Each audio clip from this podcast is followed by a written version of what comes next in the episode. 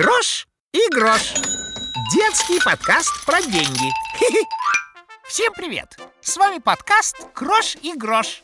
Сегодня мы разберемся, что такое банковская карта и зачем она нужна.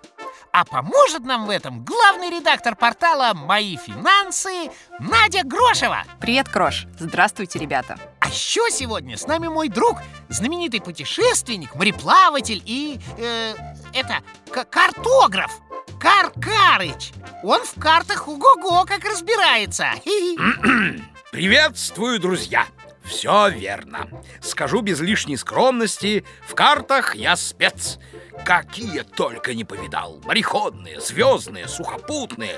Даже одну карту сокровищ встречал. Нет-нет, Карыч, мы сегодня о других картах говорим, о банковских. Это такая карта, на которой лежат деньги. Вот, посмотри, как она выглядит. Хм, что-то я не вижу, чтобы на этой карте деньги лежали. Может, они под ней спрятались? Нет, Крош. Деньги на карте – это такое выражение. На самом деле деньги лежат на счету в банке, а карта, вот такая пластиковая, позволяет ими расплачиваться. В кафе, в кинотеатре, в магазине, везде, где тебе нужно. Хм, интересно. А я в магазин по старинке хожу. С наличными. Что еще за наличные?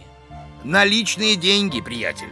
Это деньги, которые есть в наличии. Их можно хранить в кошельке, носить в кармане, держать в крыльях или в ящике. Все верно. Кстати, слово «наличные» так и переводится «денежный ящик». Именно в таких ящиках обычно держали монеты и бумажные купюры, которые потом стали называться наличными.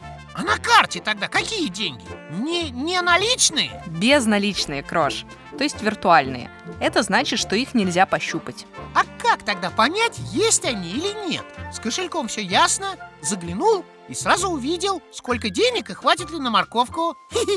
А с карты как? Деньги на карте тоже можно проверить. Например, с помощью банкомата. Вставляешь в него карту и смотришь, сколько на счету денег. А еще через банкомат можно снять наличные или пополнить карту.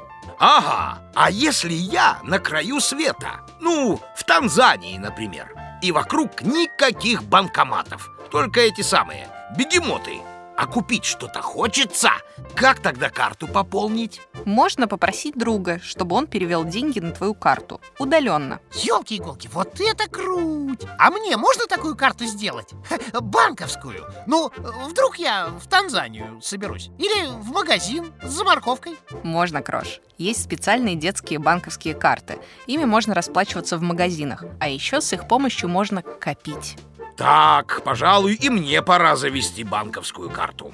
А то что я все по старинке да по старинке. Отличное решение, Карыч. Заводите с крошем карты, а я вас научу ими пользоваться. И даже открою несколько финансовых секретов. Но уже в другом выпуске. Этот подошел к концу. И правда. До новых встреч, друзья! Пока-пока! Слушайте подкаст «Крош и грош» и разбирайтесь в финансах вместе с нами. До свидания, ребята. Крош и грош. Детский подкаст про деньги. Хе-хе.